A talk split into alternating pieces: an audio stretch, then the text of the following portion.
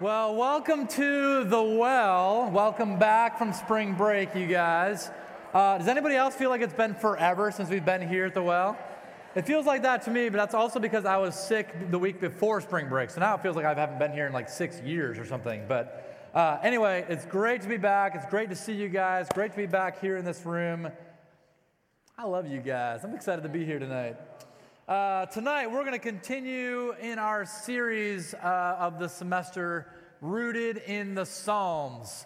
Uh, and our hope this semester, as we dive into different Psalms um, week after week, we are kind of asking the question or desiring to have our lives be rooted in these words. These Psalms were written, you know, 4,000 years ago, but they're still relevant to us and our lives today. And what would it be like if our lives were really rooted in the words we find in these Psalms? So, the Psalm we're going to look at tonight is Psalm 66. So, please turn to Psalm 66. And if you do not have a Bible and would like one, we recommend that. You can go ahead and raise your hand. We got some people in the back that would love to hook you up with a Bible. Uh, if you have a technological device that has a Bible on it, we support that, so you can use that as well. Psalm 66. Anybody else need a Bible? Going once, going twice. Back row over here, maybe? No? Nathan lying. Psalm 66. Uh, I love this psalm for several reasons. So Stacy was reading over the teaching and giving it a thumbs, you know, up earlier today, and she goes, "Hey, you didn't mention this." And I'm like, "Oh yeah, I don't know where that fits though." So I'm just going to say it now to insert it because it fits here, right? Uh, we love the psalm. The psalm was like our wedding theme. So anyway, there's that. I inserted it. There you go. Uh, psalm 66, starting at verse one. Shout with joy to God, all the earth. Sing the glory of his name. Make his praise glorious. Say to God, How awesome are your deeds! So great is your power that your enemies cringe before you. All the earth bows down to you. They sing praise to you, they sing praise to your name. Did you, did you hear that? Did you hear, did you hear those words? Did you feel it? You feel the excitement from these words or the passion from these words? Let's, let's try that one more time, okay? Just listen maybe this time rather than follow along. Just listen to these words. Shout with joy to God, all the earth. Sing the glory of his name. Make his praise glorious. Say to God, How awesome are your deeds! So great is your power that your enemies cringe before you. All the earth, all of it, bows down to you. They sing praise to you. They sing praise to your name. Woo! Yeah. Come on now. Okay, so that's kind of cool, right? When we gather here at the well every week, that's one of the things we do. We sing praise to his name. Why do we do that? Why? Why do we sing?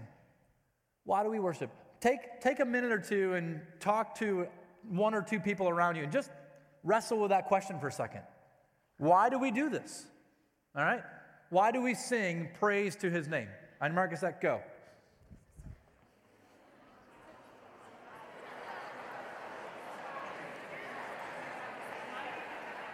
Okay, I would love to hear a couple of your answers. So go ahead and you know, raise your hand and I'll call on you. You can shout it out. Why do we sing here at the well? Why do we sing praises to his name?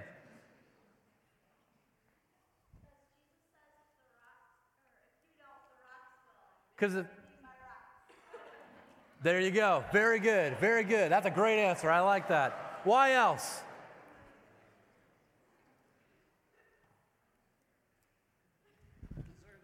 because he deserves it. Somebody over here had their hand. It's the least we can do. Did I see a hand over here somewhere? No? Because what? Because he's a good father. We sing praise to you, we sing praise to your name. It's a tradition that we have. We do this, but I think it's good for us to think for a minute why? Really, why do we do this? Um, we sing praise to his name because of who he is. We sing because of what he has done or is doing. We sing praise to give him honor.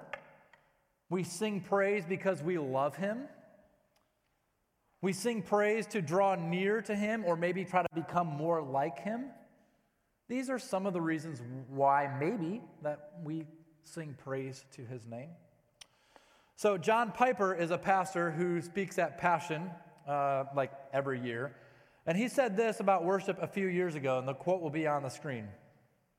A mystery of worship is that it isn't about us, but about God. But God doesn't need our worship, we do. God isn't some insecure cosmic being who waits for his worshipers to remind him how awesome he is and how desperately they need him before he decides to intervene. God never changes, but when we worship, we change. We have been created in the image of God. And because we've been created in the image of God, we are called to reflect Him and try to become more like Him.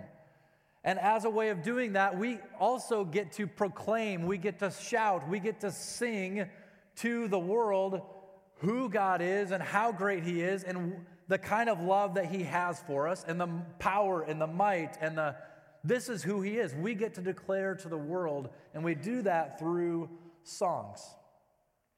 It's also a response in gratitude because of what He has done for us. We can't not do this because we are so grateful. We have to, it's just this reaction that we have. We want to sing to Him because we understand the kind of love and the kind of grace and the kind of power that He has. But singing praise to his name does not only happen through music. Let's keep looking at Psalm 66, starting at verse 5. Come and see what God has done, how awesome his works in man's behalf. He turned the sea into dry land, they passed through the waters on foot. Come, let us rejoice in him. He rules forever by his power, his eyes watch the nations. Let not the rebellious rise up against him. Praise our God, O peoples. Let the sound of his praise be heard. So, verse 5, he says, Come and see what God has done. And then he retells this story that is pretty well known about the story of the crossing of the Red Sea. Right? And he's like, has to tell this story, right? So let me ask this question. This is a familiar story for many of us in the room. Take just a moment and imagine that was your story. Imagine you were there. You were one of the Israelites being chased by the Egyptians. The army is coming. You come to the Red Sea. You're standing on the banks. Next thing you know, Moses grabbing his staff, lifts it up in the air, God parts the Red Sea, and you walk through the water on dry ground. How many times would you tell that story? At least one or two, I'm guessing, right? The psalmist is still telling this story because it was so good and because it tells a greater story. It's not just, oh, that was cool. It was, no, let me tell you about how big our God is.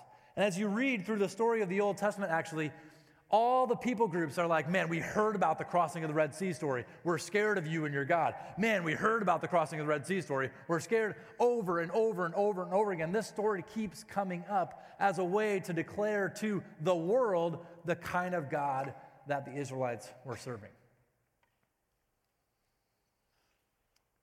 The story was too good to not share it again and again and again. Now, we, we have this a little bit in our culture as well, right? There's this thing that happens, and we have to tell this story. This video you see, and you have to share it, and it goes viral, right? Or maybe when you're in middle school and you have, you know, this middle school banter that you have with like, you know, dorky middle school voices that you're really giddy about something. I don't know what it is, but um, so when I was in seventh grade, I went to a Christian school where all the kids were good Christian kids, right? And then we had a kid named David Sherman who transferred to the school. He was not that kid. Uh, he was a rebel, and he liked to do things that we did not do. And I thought it was funny. And so he would continue to do these things, and I would laugh, and I would tell all these other, you know, so one day we walk into the classroom, and the, the classroom guinea pig, Ollie, uh, was colored in a permanent marker. I thought it was funny, and I immediately had to go tell my friend Brian, hey, did you see what David did today? You know? It's dumb, but we have these stories, right? Okay, so Michigan fans in the house? Any Michigan fans? Yeah? So last night, Michigan won a basketball game in dramatic fashion. And uh, Michigan fans in the house, how many times did you bring up that shot today? Too many. Too many. Too many. Hey, did you see that? Oh, you didn't see it? Let me show you this shot that he made at the last second. It was amazing. Right? I mean, we do this. We have to tell the story because it was so amazing. I have to tell somebody. March Madness is dumb. That's all I'm going to say. I hate March Madness. Heart's broken. My heart is broken. Moving on. Go green anyway. Thank you. Appreciate that. Okay, so here's the thing though. March Madness, okay, it is fun, but the story that we get to tell is far greater than any basketball game or any play that will ever happen in the history of the world. This is the story that we get to tell over and over and over again. We can't wait to tell stories of God's faithfulness. Uh, and then specifically, uh, the psalmist moves to verse 16. He goes from telling like the grand story of like parting the Red Sea. He says, Come and listen, all you who fear God, and let me tell you what he has done for me. Let me tell you my story. Let me tell you what God has done in my life. Uh, this reminds me of a story of Jesus in Mark chapter 5. Turn to me to Mark 5.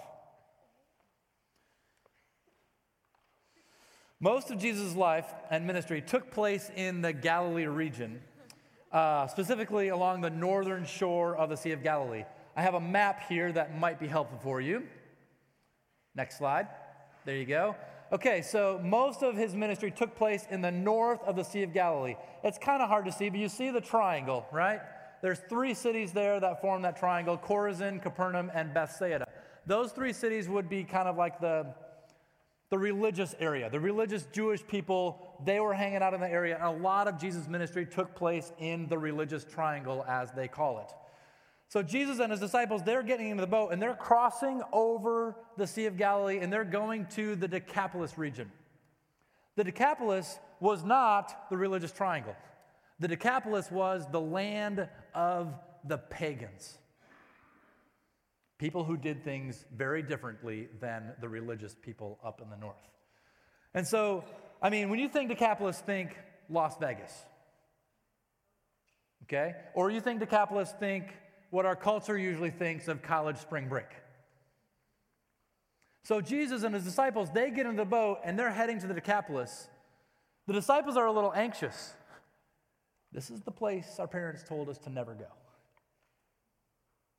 Jesus, are you sure? Can we turn the boat around now? And then we have this story. Mark 5, verse 1. They went across the lake to the region of the Gerasenes. When Jesus got out of the boat, a man with an evil spirit came from the tombs to meet him. This man lived in the tombs, and no one could bind him anymore, not even with a chain.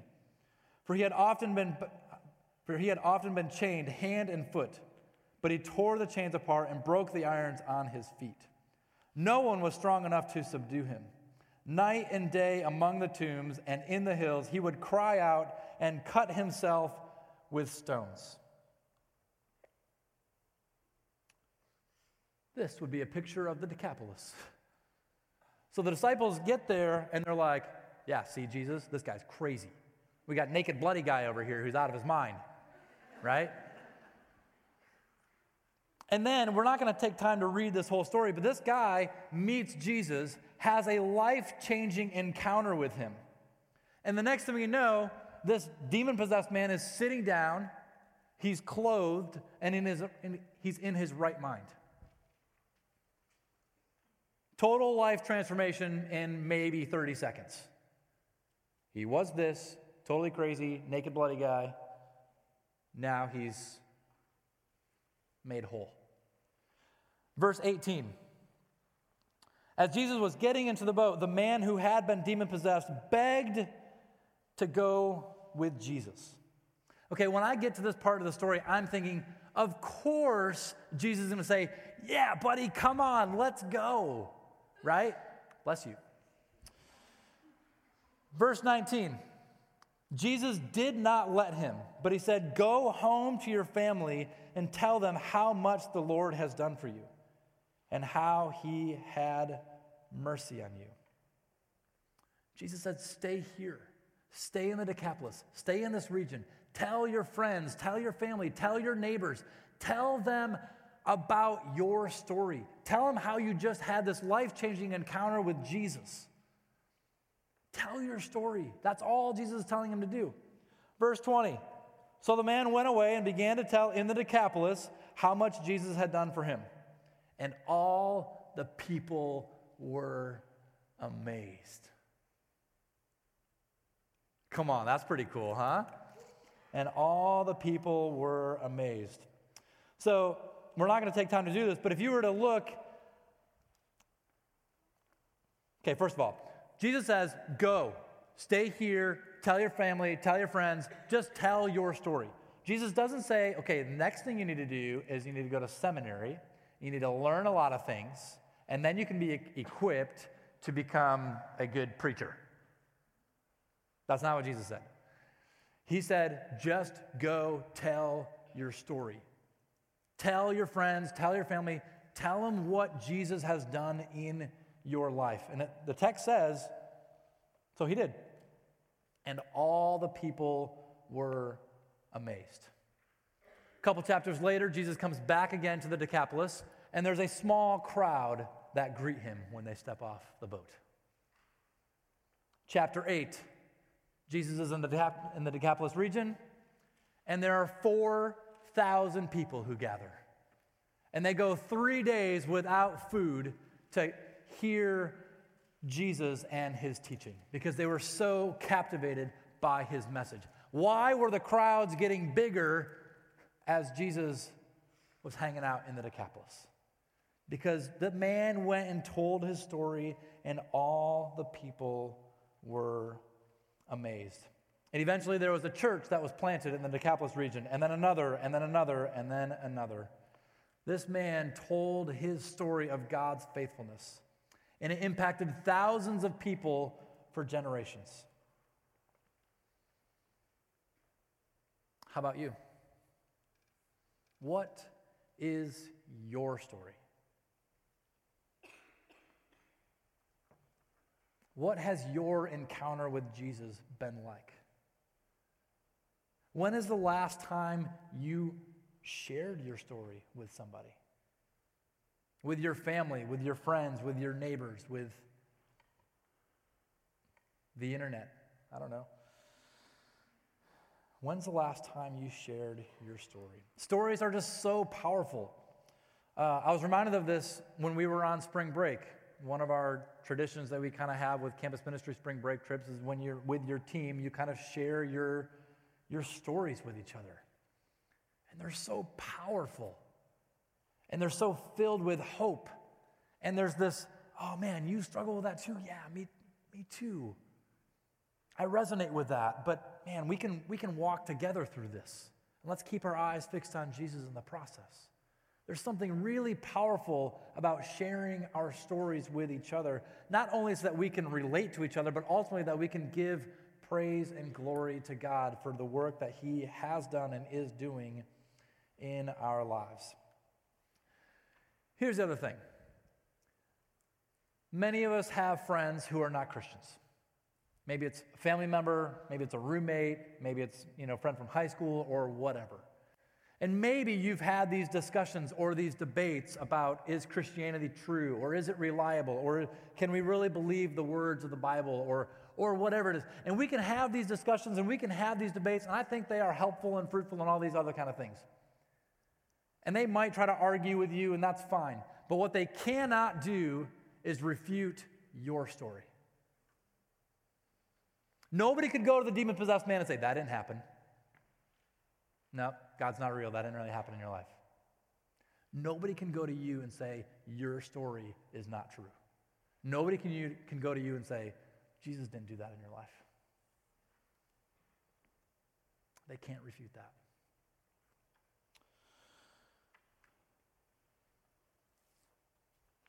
And when I say, when's the last time you shared your story? I don't even mean like your full testimony, as we call them. When's the last time? I mean, we could share stories of God's faithfulness through His provision. Hey, you signed up for a spring break trip, you're really anxious about the price tag, and guess what? God provided. Have you shared that story with somebody? Or Israel, you're going to Israel in a couple months, anxious about that when you signed up, and the money has come in, and man, let me tell you how God provided for me to be able to have this experience. Or maybe it's a, a story where you needed to trust him and you found that he was trustworthy. Or maybe it was a story of something that was really hard that was going on in your life, but you could see hope and redemption now in hindsight. Or maybe it's a story of gratitude, stories of ways we've seen God at work throughout the week. What if we intentionally prayed for things like this? What if we really were trying to seek out these kinds of stories so that we could constantly be telling other people, hey guys, let me tell you this really cool thing that God did this week. So, several years ago, I don't really know why or how or anything like that, but I, I started praying for things like that. Man, God, I just want to have a lot of really cool God stories. And I don't say that to, to boast or to brag and say, hey, look at me. I say that because, man, I I seriously have so many stories. My sister says to me all the time, How do you have so many stories? You could write a book. And I'm like, I know. That's cool, huh? Right? So I'll give you one. Stacy and I were living in Jerusalem. We were married, and we were moving back to Michigan, um, you know, in the summer of 2008. We came home for Christmas, and it was a Saturday, and Stacy said, Hey, have you ever thought about like where we might want to live when we move back, you know, to the States or whatever? I was like, No, I haven't thought about it. It's like six months away. Uh, and she's like, You know, I was thinking, I really like this neighborhood in Zeeland, Michigan. It's kind of this cute, quaint town. They have these cute houses with, you know, front porches and stuff like that. Can we go look at some houses? Sure. So we went on this little drive through Zeeland, Michigan on a Saturday. And we drove past this one house that uh, Stacy knew the owners. He's like, isn't this house really cute? It's got this front porch and yada, yada. I'm like, yeah, it's a cool house, you know, but people live there, you know? Um, the next day, we're at church, and the owners of that house were standing in front of us, and we did the, you know, turn around and say hi to the people by you or whatever.